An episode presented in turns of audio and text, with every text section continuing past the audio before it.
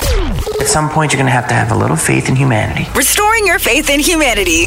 Oh, you've renewed our hope and faith in humanity. Here's Brew with all the feels. Sharon, your good news on the radio. I love when you call me and uh, let me know because I'm like, look at all this cool stuff that's happening to my friends. 1 888 970 4278. Let me know your good news. Brad, what happened? Uh, dude, yes. So I put on an old jacket I haven't put on since last winter, and I found a check for twelve hundred bucks. What? Yeah. That's so much money. Like, did you cash it already? Oh, dude, I've already cashed it. Yeah, twelve hundred bucks. Just found it. Wow. Well, let's go out. I don't care if it's only Monday. Let's celebrate.